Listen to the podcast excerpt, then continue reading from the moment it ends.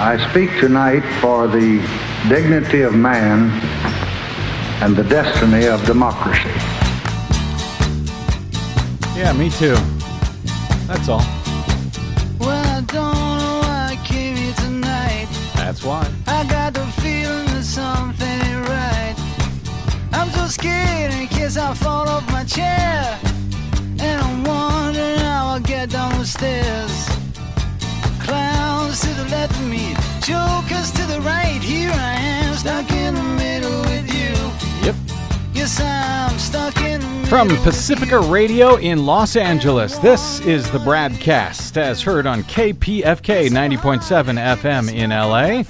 Up in Oregon on 91.7 FM KYAQ on the Central Coast and 106.7 FM KSO in Cottage Grove.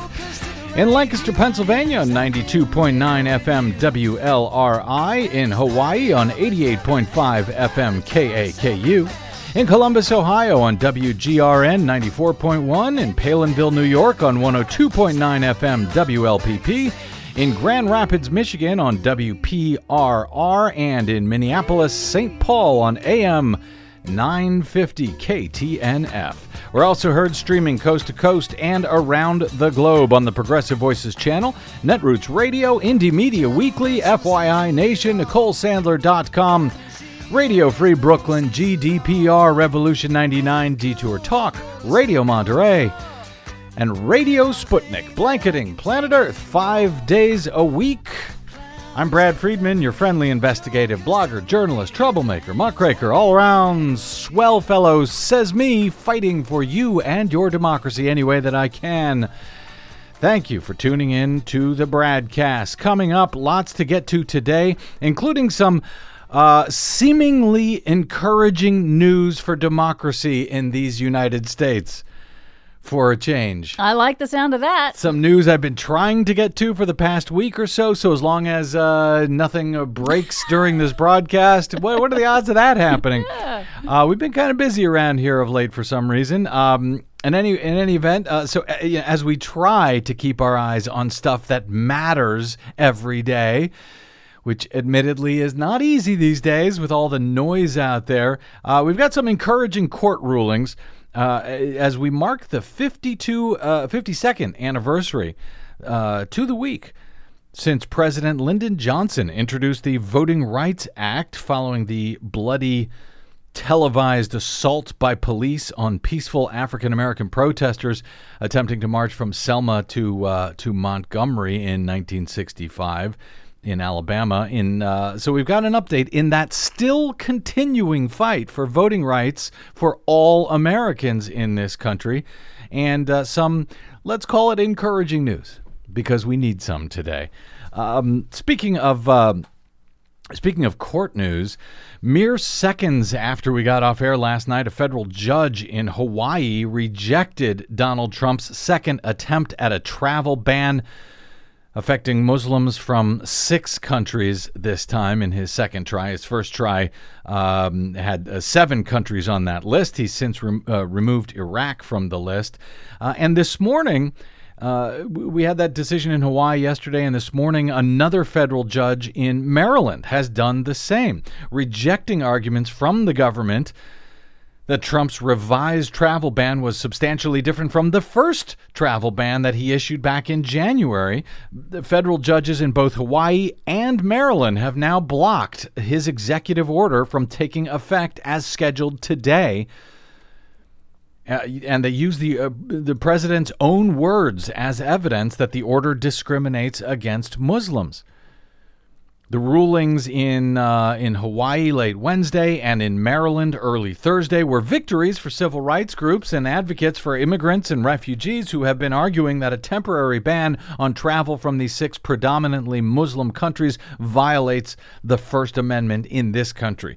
In Maryland, U.S. District Judge Theodore Chuang, or uh, Chong, I'm not sure how to say it, um, who, who was appointed by uh, then President Barack Obama, called uh, Trump's own statements about barring Muslims from entering the United States, quote, highly relevant in this case and to his uh, to his decision. The second executive order had uh, removed a preference for religious minorities from the affected countries among other changes that the Department of Justice had argued would address the legal concerns uh, surrounding the first ban, which was also blocked uh, by a number of federal courts across the country.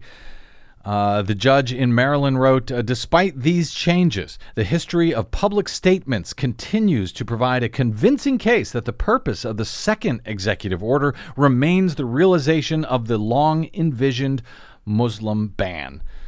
In Honolulu, U.S. District Judge uh, Derrick Watson, also appointed to the bench, by the way, by Barack Obama, but prior to that, uh, Judge Watson had been an assistant U.S. attorney who was appointed by uh, George W. Bush's uh, Attorney General, Alberto Gonzales.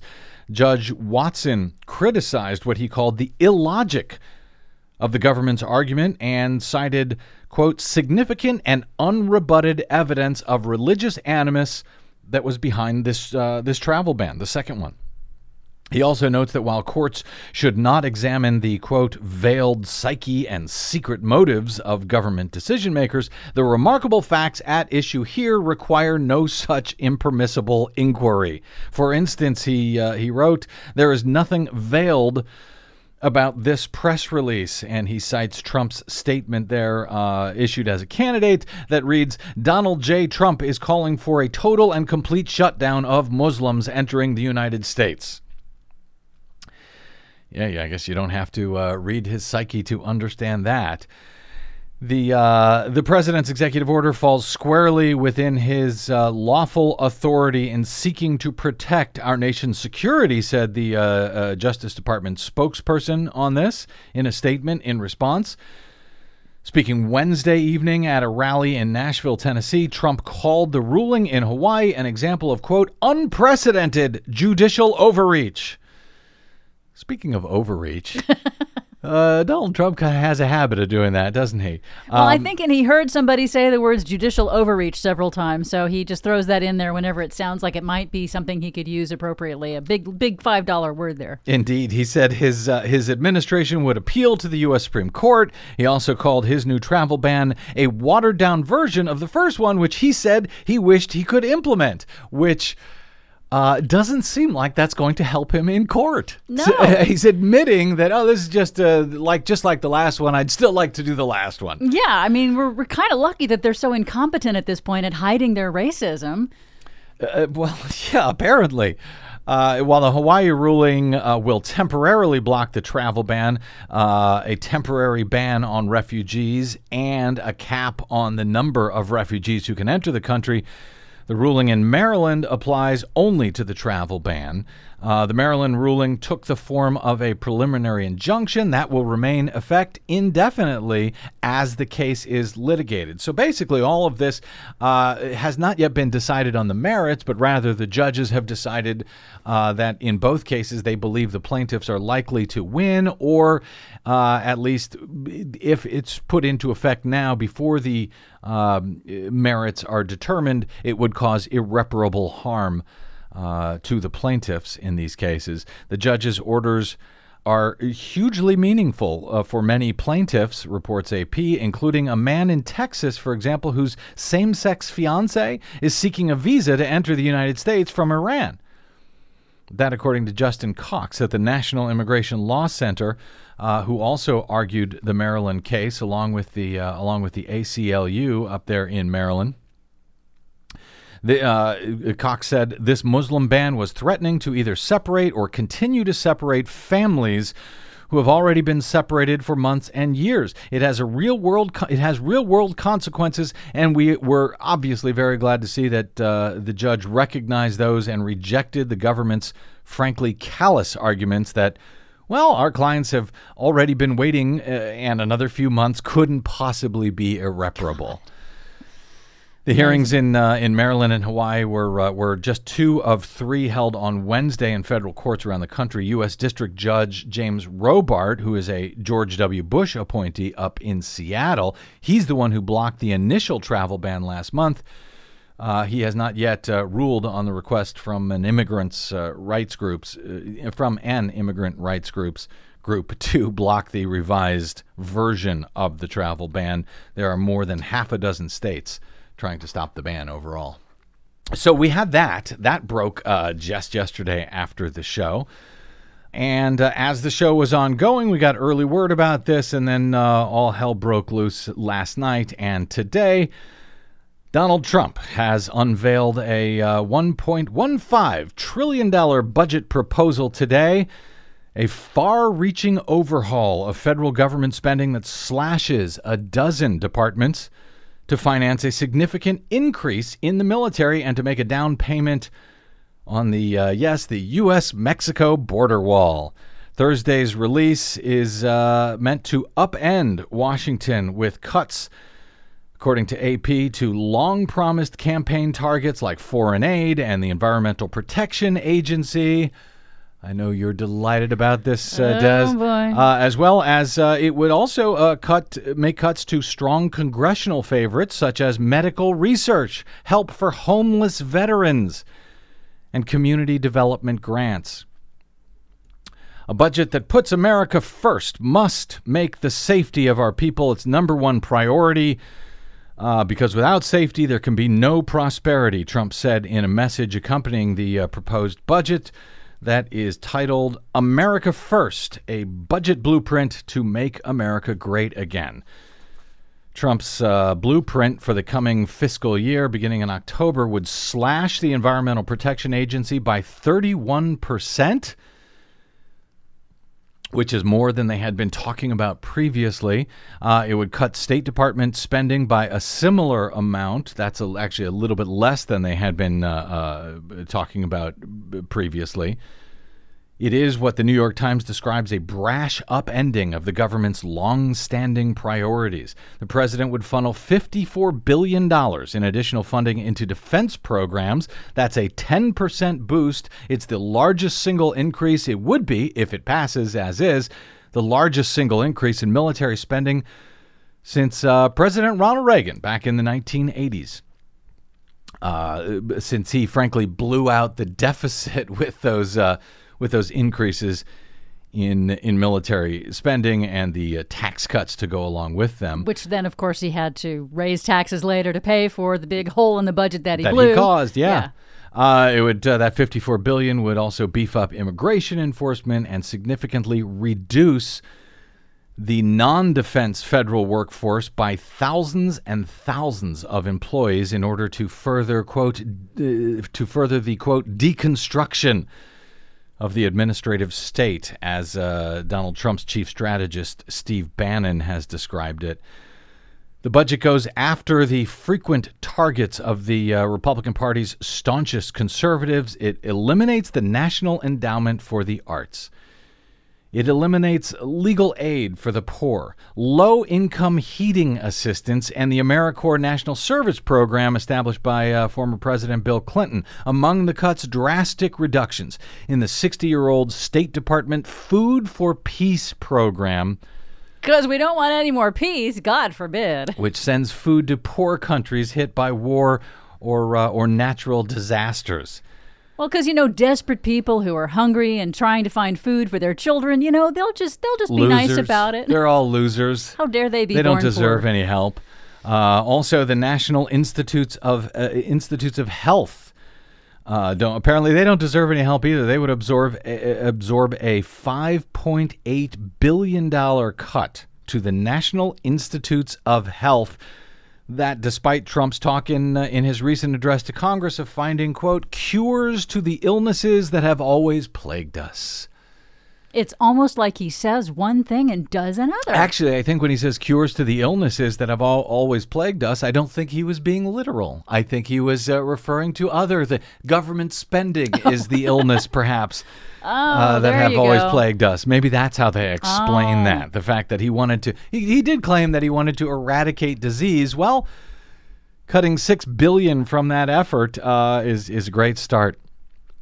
Law enforcement agencies like the FBI uh, would be spared for the most part in this in this budget if it were to uh, go through Congress, but the border wall would receive an immediate one and a half billion dollar infusion for this fiscal year and another 2.6 billion for the uh, for the 2018 budget year starting in October. So Uh, what is that? Uh, uh, four point uh, four point one billion dollars for the wall between the U.S. and Mexico. That yeah, apparently Mexico is not actually going to pay for that wall. Breaking news: Mexico ain't going to be paying for that wall. Uh, taxpayers, including Trump voters themselves, uh, they are actually going to be paid for uh, paying for that wall if, in fact, it ever gets built. Uh, and again, that's according to Trump's own budget proposal. 12 of the government's 15 cabinet agencies would absorb cuts under the president's proposal. The biggest losers are uh, agriculture, labor, state, and uh, of course the uh, cabinet level EPA. More than 3,000 workers would lose their jobs at the EPA alone, and programs such as uh, Obama's Clean Power Plan, which would tighten regulations on emissions from power plants uh, that contribute to global warming, that would be eliminated as well. Uh, in addition to the cuts at the EPA and the State Department, Trump's team proposes a wide array of cuts to public education. Got to get rid of that. Who needs public education? Uh, to transportation programs like Amtrak, the Department of Housing and Urban Development, including the complete elimination the complete elimination of the $3 billion Community Development Block Grant Program, which funds uh, popular programs like Meals on Wheels to the elderly, housing assistance, and uh, other community assistance efforts. We'll, uh, we'll get rid of that entirely under Donald Trump's budget. In recent years, uh, far smaller proposed cuts to popular to that popular grant program, uh, which includes flexible funding for a variety of housing and community projects. Uh, far smaller cuts had created a bipartisan uproar in previous years uh, that nearly scuttled the entire budget making process. But the EPA, you're welcome, Desi, is uh, is arguably the hardest hit agency under the uh, under the budget proposal. He wants to cut spending there by nearly a third, $2.6 billion from its current level of $8.2 billion. And that is more, apparently, than even, uh, than even Scott Pruitt, the new head of the EPA, actually wanted. Yeah, it's it's and it's he hates like the EPA. And uh, and he still didn't want it to be cut this deep, and uh, Trump wants to cut it d- deeper, or at least pretend that he wants to cut it deeper in this budget proposal because of course the budget proposal has to go through Congress and, and so on and so forth. Right. So now, so there is a, a, consideration that perhaps by introducing this severely draconian budget that would deconstruct many of the programs that are not only popular with Americans but are essential to keeping a lot of poor Americans alive. Um, that this draconian budget might be sort of an opening bid so that he can then say, oh, look, well, okay, fine, I'll negotiate with you. I'll, I'll cut it down. You can thank me now. Or, or say later on, hey, I tried to cut it, but that dastardly Congress wouldn't let me. Yeah. I mean, imagine if Obama had done this as an opening bid. The, uh, the, uh, for the, the budget will be the lowest level for the EPA, it will be the lowest level for the EPA in 40 years. Uh, and uh, AP report, actually, this is New York Times reports that in an initial draft, the White House had proposed cutting uh, about two billion from the agency's budget, uh, and then they ended up calling for 2.6 billion.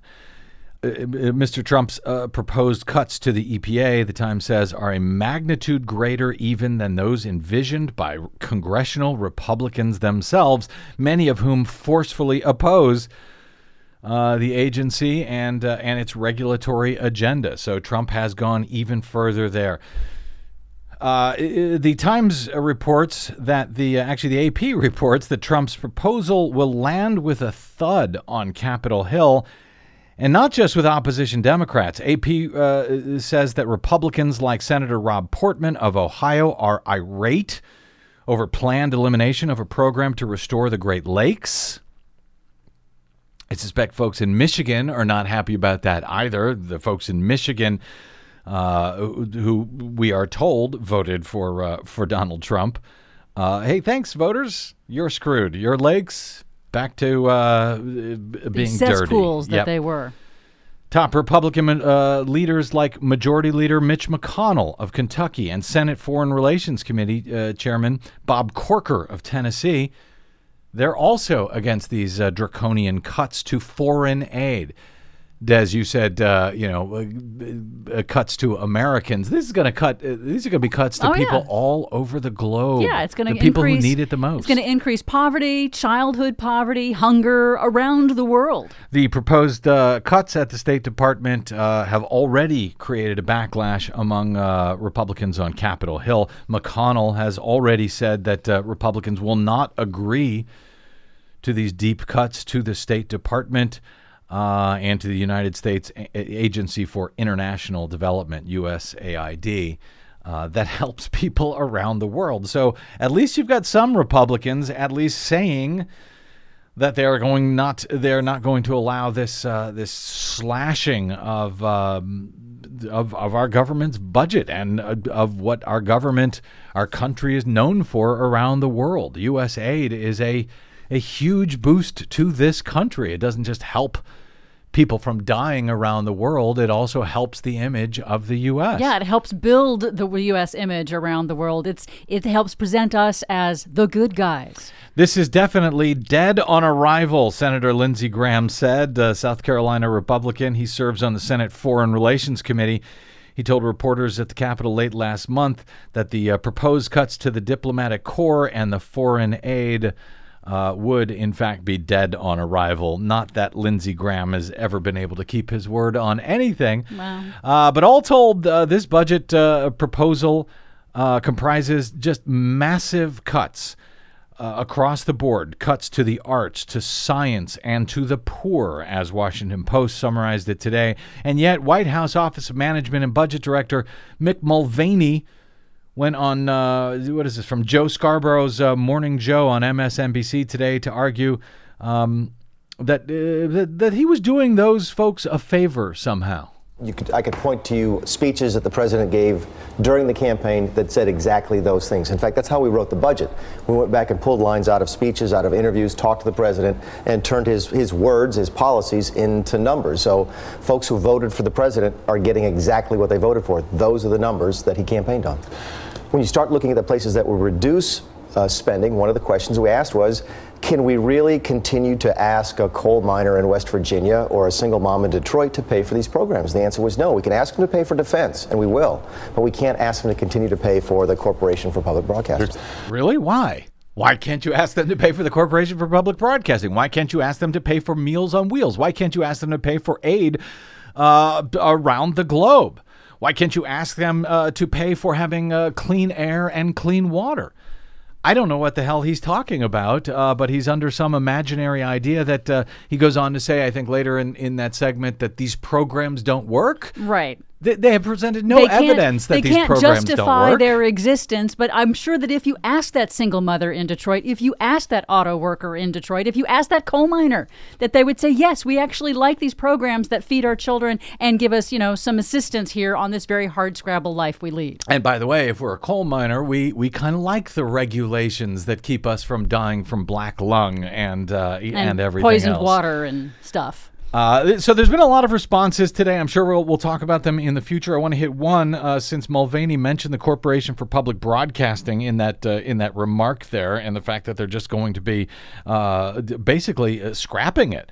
Uh, the Corporation for Public Broadcasting issued their statement, said that it's the elimination of funding for the CPB would have devastating effects on education and culture in this country.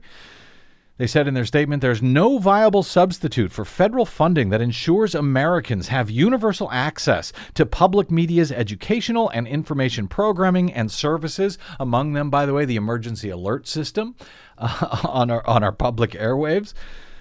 Public media, they say, is one of America's best investments at approximately $1.35 per citizen per year.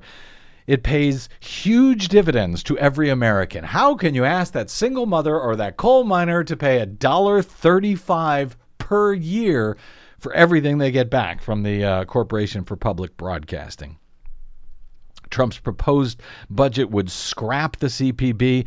It provides uh, funding, of course, for PBS and National Public radio stations, as well as the stations on the Pacifica radio network, I should add, by way of uh, disclosure since we are on uh, uh, Pacifica Radio Network stations.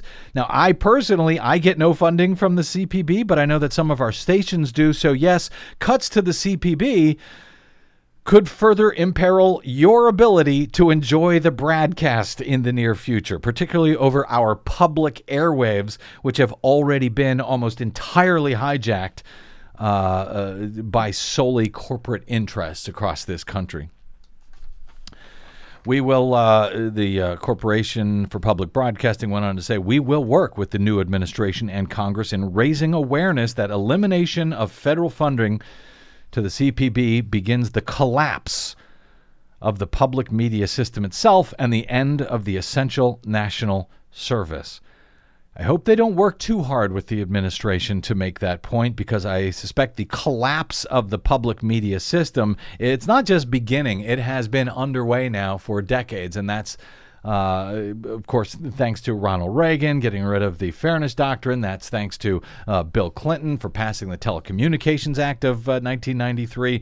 So that collapse of the public media system itself is well underway. And probably what the goal is. Exactly what the goal is. Uh, and with that in mind, this seems like a good time to remind folks uh, that, you know, that coal miner or that single mother in Detroit, uh, to remind those folks and you about the importance of, yes, elections, and specifically the still ongoing fight in this country, the fight to vote in this country. And on that score, at least, we've got a bit of encouraging news today for a pleasant change. That story is next on the broadcast. I'm Brad Friedman. Don't go away.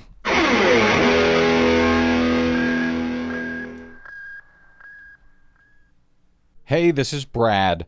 Given the outcome of the 2016 election, we really need your support now more than ever. This is not a drill, it never was. Please consider supporting whichever progressive media outlet is serving you. Most, just like us, do not receive corporate or political support. We all need your support to keep up the resistance, now more than ever. From Desi Doyen and myself, thank you. The most traumatic experience that I had as a child was when I took the opportunity or the chance to march on the Bloody Sunday March. We have the right to walk to Montgomery if our feet can get us there. I understand one was uh, so brutally beaten that he had to be rushed to the hospital in Birmingham with a possible brain concussion. Their cause must be our cause too. Because it's not just Negroes, but really it's all of us who must overcome the crippling legacy of bigotry and injustice. And we shall overcome. To me, it represented one of the finest hours in America. There had never been a march in America like this before. There hadn't been one like it since, really.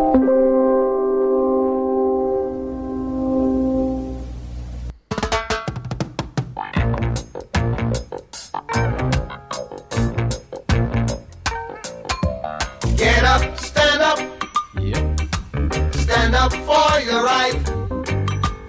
Get up, stand up, stand up for your right.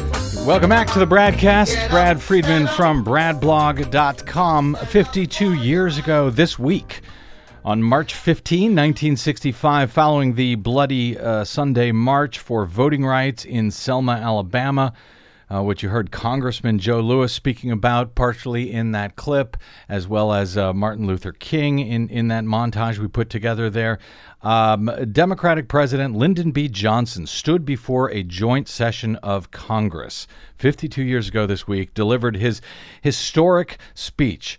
Uh, there was uh, parts of that in that montage as well, calling for the passage of the landmark Voting Rights Act to ensure the right to vote for minorities and particularly for African Americans who, even 100 years after emancipation uh, and being granted the franchise, they were still barely allowed to register, much less vote, across huge sections of the American South.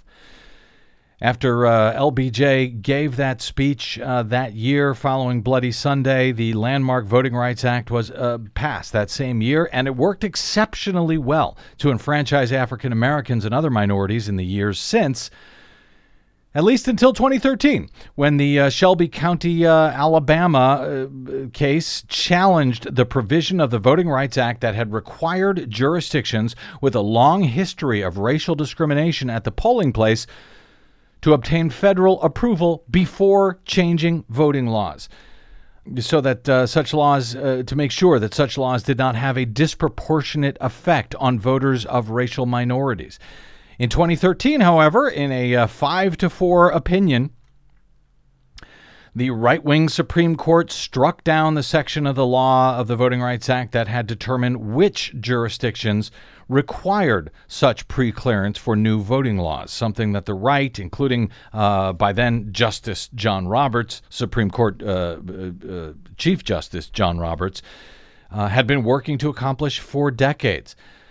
John Roberts writing the majority opinion in that five to four case in uh, 2013, the Shelby County case, ended up uh, that that case ended up gutting the Voting Rights Act. But Roberts said that the country has changed since the passage of the Voting Rights Act, and that the law, as it was then written, was quote based on 40 year old facts having no logical relationship to the present day. Justice Ruth Bader Ginsburg disagreed in, uh, in, in that case, writing for the court's uh, strong, very strong dissent. She charged that uh, throwing out the preclearance provision in the law when it has worked and it is continuing to work to stop discriminatory changes is like throwing away your umbrella in the middle of a rainstorm because you're not getting wet. But throw away that umbrella, the court did, and Republicans in Congress have refused to correct the matter ever since, despite. Uh, as recently as 2006, under uh, George W. Bush, having voted, the Congress voted overwhelmingly. Republicans and Democrats alike voted overwhelmingly to support uh, the Voting Rights Act in 2006 as it was then written and to extend it that way for another 25 years. And then came the Supreme Court ruling in 2013, leaving voting rights advocates to use uh, other portions of the act where they can to try to stop discrimination at the polls. But those other provisions, by and large, can only be used after someone's rights have already been taken away. And that is still where we are. That is where we are as we head towards um, uh, confirmation hearings for Donald Trump's nominee, uh, nominee for the Supreme Court that are going to be coming beginning next week.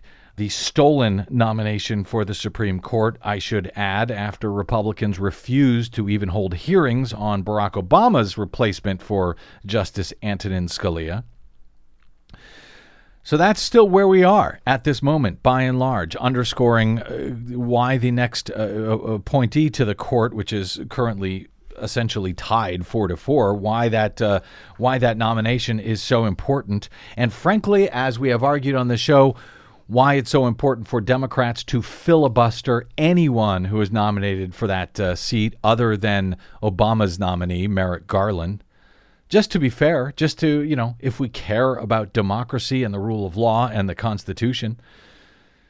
But uh, nonetheless, um, the other portions of the Voting Rights Act are being used wherever possible by voting rights advocates to try to protect the right to vote. And on that score, we've had uh, some encouraging court rulings uh, of late. I want to hit a couple of them here. Um, election officials in Georgia's sparsely populated, overwhelmingly black Hancock County agreed last week to restore voting rights to dozens of African Americans, uh, African American registered voters that those election officials had disenfranchised ahead of a racially divided local election. About three quarters of the people that uh, Hancock County had removed from the voting rolls, nearly all of them black, still live in the voting district and will be restored to the county's registered voting list under a settlement uh, that has been agreed to by the parties here. Kristen Clarke, the executive director of the Lawyers Committee for Civil Rights, which had sued the county in federal court, said, We want to make sure that a purge program like the one that played out in the fall of 2015 never happens again. The Hancock County Board of Election uh, election members maintain that they weren't trying to target or they weren't trying to intimidate black voters by sending sheriff's deputies to summon people to appear before them and prove that they lived in the county in 2015. Oh my God. Yes. Board members said they were just complying with Georgia law, which allows any voter to challenge another's eligibility and requires that a sheriff or deputy deliver documents in a voter registration challenge. Uh, that way, directly to the voter. Nobody in Hancock. Uh, this is according to the uh, the county's uh, attorney, their uh, lawyer Mike O'Quinn said nobody in Hancock County is trying to turn back the clock and discriminate against African Americans, contrary to what some news media have reported in this case. So what they did was um, this was something that would have been stopped had the pre-approval, the pre-clearance uh, provision of the Voting Rights Act had that not been struck down two years earlier, they wouldn't have been able to get to get away with this. As uh, Kristen Clarke uh, for the Lawyers Committee pointed out, she said, as we contend with discriminatory photo ID laws or proof of citizenship requirements, we must remember efforts to purge voters from the rolls sadly remains a crude process that we are also contending with. It's one that uh, is often used to strip that right away from African Americans and other minority voters. On behalf of the county, O'Quinn acknowledged that the board failed to consider the National Voter Registration Act of 1993, which, yes, applies to Georgia. Both state and federal law allow the removal of registered voters who have moved away from the voting district, but that federal law, the National Voter Registration Act, requires authorities to wait until the voter has voted in two federal elections and either confirms moving out of the uh, out of the county or fails to respond to mailed requests. In those instances, however, where federal law goes further, federal law has to apply because it is supreme. So here, the National Voter Registration Act should have been supreme over Georgia's law. And that we would have learned had the uh, Voting Rights Act pre-clearance uh, still been in place because they would have gone to get federal approval. The feds would have said, no, no, you can't do that. You can't purge people this way. Uh, and it would have been stopped. And yet these people lost their right to vote in Georgia's Hancock County. The lawsuit said board members and people close to them challenged the status of 187 people as a slate of white candidates sought to unseat black incumbents in Sparta, Georgia, the county seat.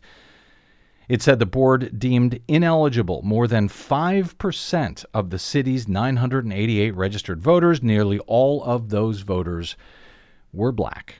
The white mayoral candidate uh, ended up winning that election, defeating the incumbent uh, black candidate. But a judge ruled that uh, the white candidate, Haywood, eventually ruled that Haywood was ineligible to take office due to a felony conviction and ordered a new uh, election that Evans, the black male, uh, mayor, eventually won. Okay. So they had to throw out the entire election but not because of this problem. They did it because it turned out that uh, the white guy, uh, Haywood, was not eligible to take office because of the felony.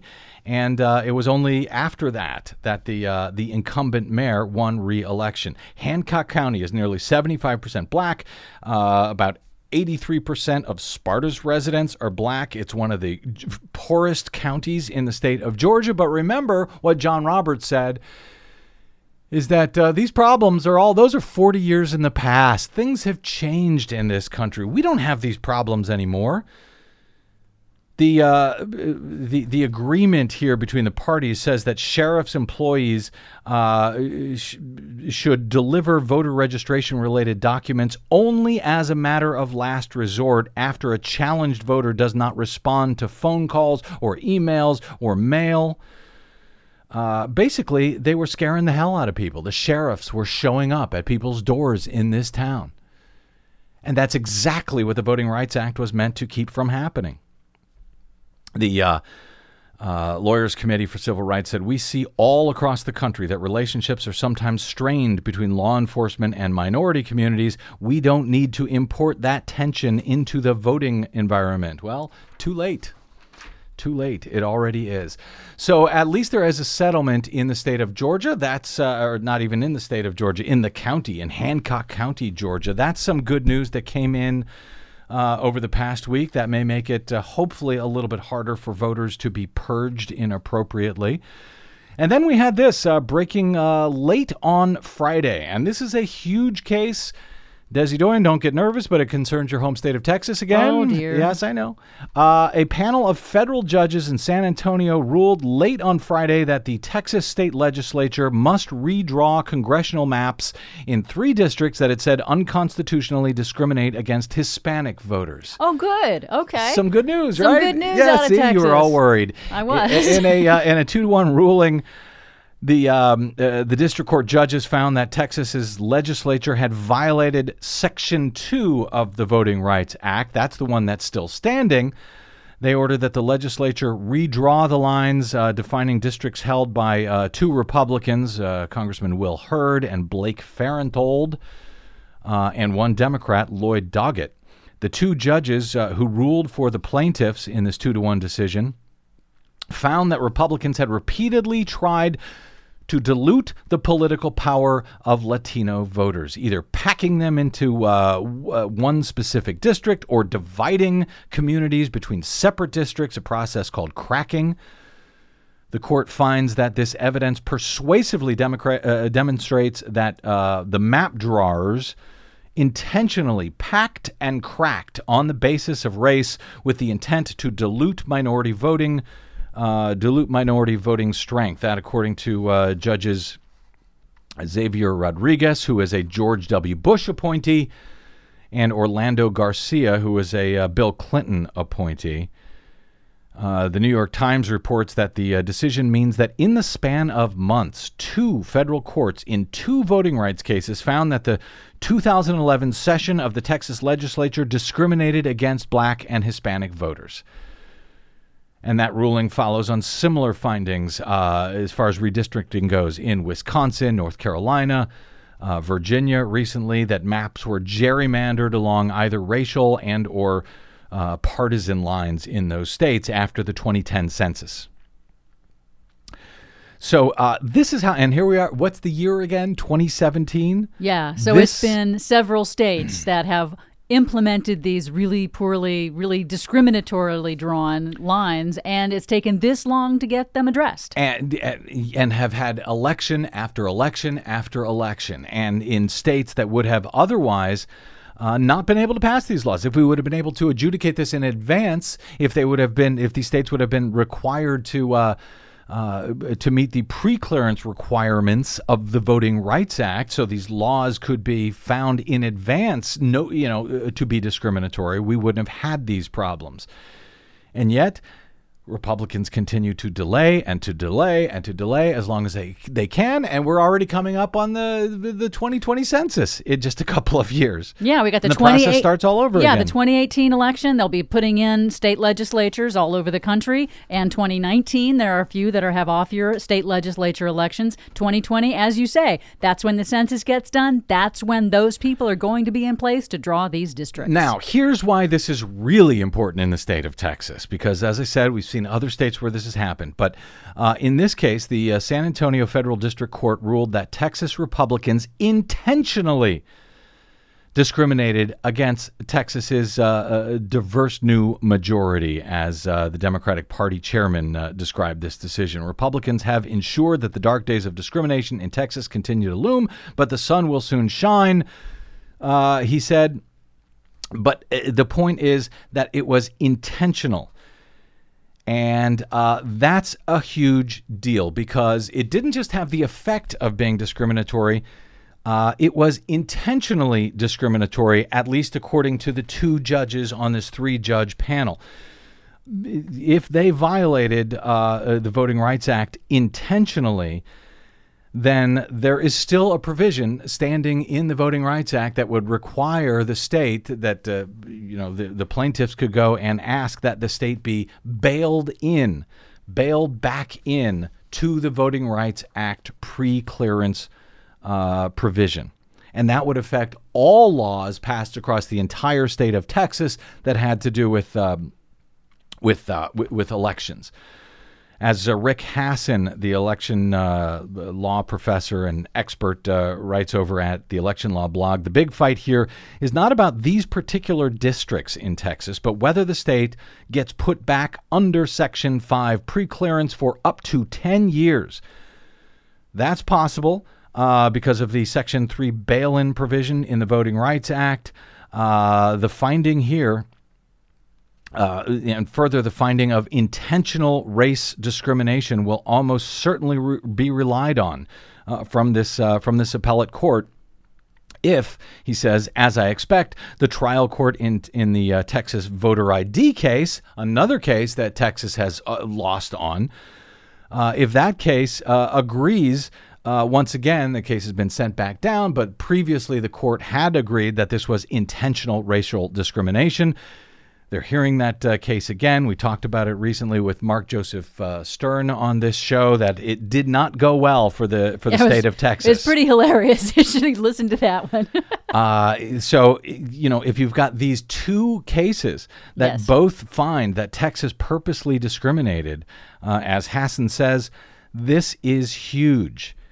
Uh, he adds the caveat that uh, how the Trump uh, Department of Justice would enforce preclearance, that's another matter. They may give a rubber stamp to the state of Texas uh, if, in fact, they are bailed back in. Um, uh, but we will see. Uh, one of the remarkable uh, points here, let me get to this uh, real quick before we get out. The, the dissent in this case from, from Judge Smith, uh, he, he, his words were amazing, this dissent. He had sharp words for the Department of Justice and their intervention in this case. Of course, that was before Donald Trump took over. This case has been, this was heard a couple of years ago. It's taken them quite a long time to come to a ruling here. so this is the judge who disagreed with the idea Right. that the in- discrimination was intentional. Yeah, he says it was obvious from the start that the DOJ attorneys viewed state officials and the legislative majority and their staffs as a bunch of backwoods, hayseed bigots who bemoan the abolition of the poll tax and pine for the days of literacy tests and lynchings. This is what he wrote in his dissent. And the DOJ law- lawyers saw themselves as an expeditionary landing party arriving here just in time to rescue the state from oppression. The Department of Justice, moreover, views Texas redistricting litigation as the potential grand prize and lusts for the days, lusts for the day when it can reimpose preclearance. Of course, these are just personal observations, uh, Judge Smith writes, based on demeanor and attitude. More objectively verifiable are the witch hunts and fishing expeditions that the DOJ conducted in pursuit of its goals. There was and is no smoking gun in this record, he says. Nor has the United States shown that the state hid or failed to disclose one. The DOJ's scheme to build a record on which to urge opt in uh, relief via Section 3, that's the bail in uh, for preclearance, has initially failed, he states. This court is deemed to have uh, jurisdiction, of course, uh, and therefore the judges will consider any remaining claims pressed by any part, any party, including Section 3 claims, as appropriate. The Department of Justice has overplayed its hand here and in the process has lost credibility. The wound is self inflicted. The grand theory on which its intervention was mainly based, that invidious racial motives infect and predominate in the drawing of the 2011 district lines, has crashed and burned, he says. That was one judge. The other two Thankfully. completely disagree. Thankfully. Hasen notes that uh, the uh, judge's dissent there is, as in his words, very unusual and intemperate, but that it reflects the tremendous hostility on the right uh, towards how the Obama DOJ handled things. Uh, it's now pretty clear that the DOJ is the focus of a lot of the current, the new administration's pr- priorities uh, and fights, and uh, that uh, even the DOJ is no longer above the political fray, if it ever was says Hasen. However, it is a huge victory for voting rights plaintiffs Hasen says, uh, uh, nonetheless, I am increasingly pessimistic in the uh, in the medium term. Uh, in the longer term, however, uh, he's he's somewhat more uh, encouraged that this decision, if in fact there is bail-in, might help down the road. But in the medium term, there's still some bumpy road ahead. And uh, he also notes he's very concerned about what happens to the Supreme Court and uh, if uh, Gorsuch ends up on the Supreme Court, if uh, Kennedy ends up leaving. So there is a lot of worry in the days ahead, but for now, a victory for voting rights, an encouraging finding, perhaps trouble for the state of Texas, and anything that is trouble for the state of Texas must be a good thing. We're going to take a quick break and we'll be back with our uh, closing moments and a few more uh, uh, stories here on the Bradcast. I'm Brad Friedman. Be encouraged. Don't go away.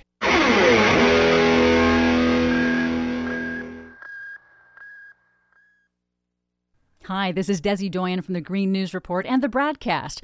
What the public hears on the public airwaves matters. At the Bradcast, we do our best to bring you accurate news and analysis on the issues that actually matter, and we do it all independently without corporate or political influence.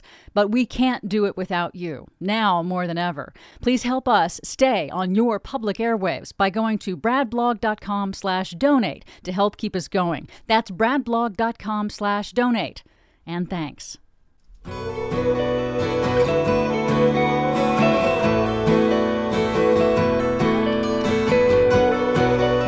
Crazy times. Crazy times. Welcome back to the Bradcast. Brad Friedman from BradBlog.com.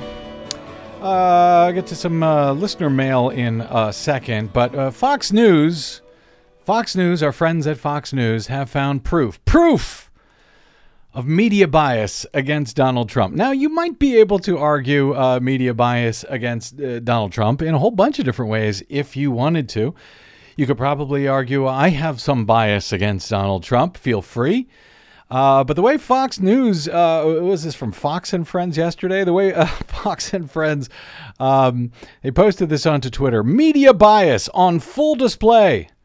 Newspapers now cashing in on t shirts splashed with anti Trump rhetoric. And, uh, and they included this video clip.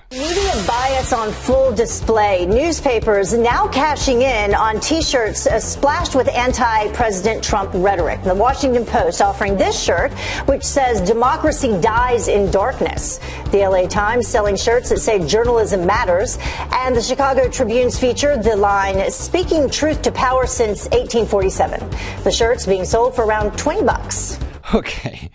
Now, I, I think that the important thing here is uh, to point out anti uh, Trump rhetoric. Yeah, apparently democracy dies in darkness they perceive as being anti Trump. Anti-Trump. Interesting. Journalism matters. That's anti Trump. Oh my. Speaking truth to power since 1847. Anti Donald Trump. Mind you, this is coming from Fox News, which uh, you know, claims to be, and I always had to put, you know, when I write Fox News on the blog, I can put the quotes around the word news. Nobody can see my air quotes here when I mention news, but this is coming from Fox, who you would think would care about oh, journalism matters. Yeah. You would think that at least they would prepare that. I think that uh, that clip ends up saying more about uh, Fox News and their own bias, their own bias against real media than it does uh, about the rest of the media, the the real media that is not Fox News. Oh, indeed, and, and it's it's so weird because when you think about all the people who call, talk to use that famous phrase "speaking truth to power," all of these low, these many decades were apparently anti-Trump. They were all going after Donald Trump. even 50, 60, 70, 80 years ago, before he was even born, they were anti-Trump. They are anti-Trump. By the way, uh, we cited a new PPP poll out yesterday that had found that uh, Trump's uh, GOP healthcare plan uh, has the support of just 24% of Amer- of all Americans. It's just 24% uh, support the uh, GOP Donald Trump Paul Ryan plan to repeal and replace uh, the Affordable Care Act or Obamacare and that uh, Donald Trump's personal approval remains still in the low 40s at best, according to uh, PPP and all of these other polls. That is even as he and Fox News try to attack actual media, non Fox News media, as being uh, anti Trump. But when it comes to journalism and credibility, as, uh, as far as the American people are concerned, voters uh, across the country say that um, the New York Times has far more credibility than Donald Trump by 53 to 35. CNN, even CNN, even fake news CNN still has more credibility than Donald Trump, 53 to 37 according to the PPP poll. But that hasn't stopped Fox from uh, pretending that there is uh, massive uh, be- uh, media bias, I guess, out there against Donald Trump. Okay, one quick email before we go uh, to uh, bradcast at bradblog.com from Dale D. Dear Brad, uh, I listen on KPFK and its archives. Just Oh, yay. yay. Uh, just a suggestion that you, with your broad broadcast, might help start. Uh, that is to say, use a different term other than swamp. I guess I had been talking about Donald Trump and his claims to be draining the swamp the other day. Uh, Dale D says swamps are actually valuable, unique ecosystems. He's right. uh, he or she. Uh, so it might it might be uh, more accurate to say that uh, Trump and his cohort uh, cohorts what they are doing instead of draining one is actually adding sewage, mostly toxic, to the sewers. Keep up the good work with appreciation, Dale D. yes. I think Dale D is uh, might be right, but I'm not going to stop using the word uh, uh, draining the swamp, the phrase draining the swamp, because that's uh, that's. That's good communication. It's, uh, I mean, it's he's Donald absolutely Trump's. right. It's exactly. what uh, Donald Trump has said. But uh, you're and right. it doesn't fit on a bumper sticker to say adding sewage to or acting Mostly toxic sewage to the sewers. That a- uh, doesn't work yes. quite as well. But point taken, smartly said. And much appreciated. If you would like to drop me email, you can do so as well anytime, agreeing with me or not, calling me anything you like. My email address is bradcast at bradblog.com. You can also find, follow us, and share us on the Facebooks and the Twitters at the Brad Blog. And uh, as ever, my thanks to our producer, Desi Doyen, and to you for spending a portion of your day or night with us. If you missed any portion of today's broadcast, you can download it for free anytime at bradblog.com. Though we greatly appreciate those of you who stop by bradblog.com slash donate to help us stay on your public airwaves, which uh, Donald Trump is hoping to end anytime as soon as possible as he's slashing and burning the National Endowment for the Arts, the Corporation for Public Broadcasting, and anyone who is seen as anti Trump in any way, shape, or form, even if they just say, oh, journalism matters. All right, that's it. Until we meet again, I'm Brad Friedman. Good luck, world.